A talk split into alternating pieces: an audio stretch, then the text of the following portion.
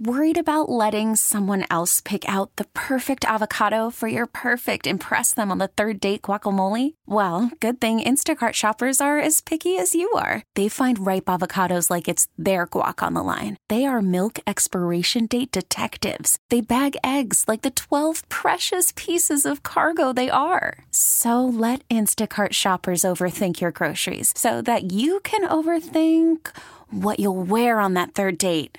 Download the Instacart app to get free delivery on your first three orders while supplies last. Minimum $10 per order, additional term supply. Time for our daily tech and business report.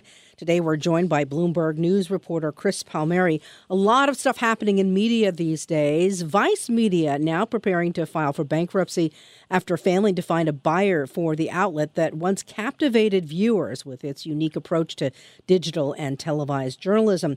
The decision comes shortly after Vice laid off staff and canceled its flagship program Vice News Tonight.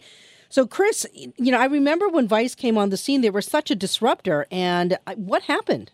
Yeah, one of those uh, classic stories. It was kind of the it uh, um, company for a while. It attracted you know, over a billion dollars in investment from folks like Walt Disney and Fox, and they launched a cable network uh, and were uh, you know had their Vice News Tonight program on HBO, which attracted a lot of attention. Very different take on the news, uh, but it's very expensive to do the news, particularly if you're kind of a digitally focused um, company trying to make money off of online ads.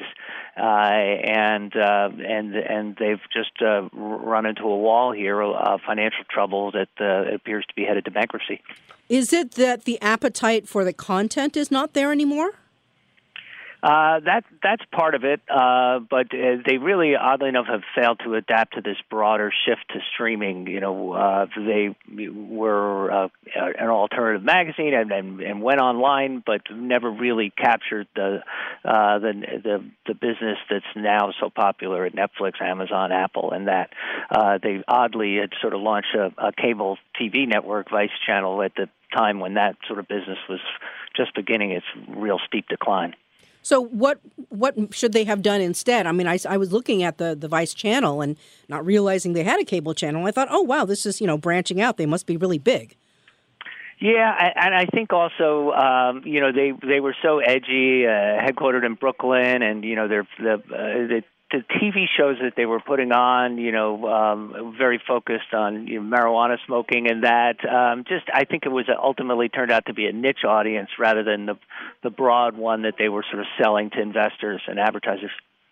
But it was good quality journalism. Might they have been better if they stuck to being the content provider for somebody else? Yeah, abs- uh, that seems to be the case. Although uh, it, it, it was a very expensive show to produce, you know, they went from daily to, to weekly, and um, it, it it does speak to to just the cost of of running a, a news organization. Uh, you know, in a in an era of really uh, shifting viewing habits among the general public.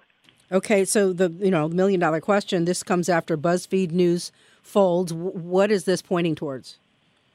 Uh, just a, a, real retraction in in the online news category. You know, we, we've seen a major lay- layoffs in all of those sort of digital focused uh, uh, media darlings that were, you know, just you know supposedly changing the world a few years ago, and uh, and now uh, now are struggling to stay alive.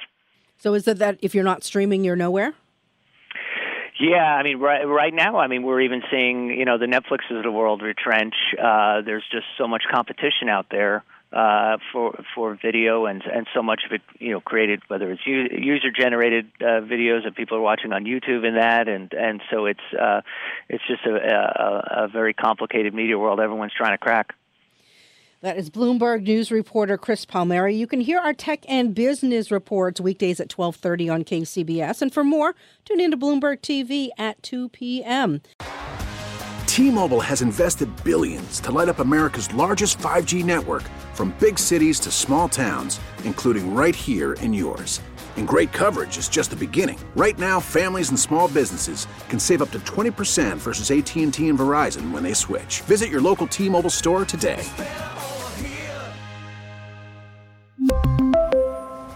Plan savings with 3 lines of T-Mobile Essentials versus comparable available plans. Plan features and taxes and fees may vary.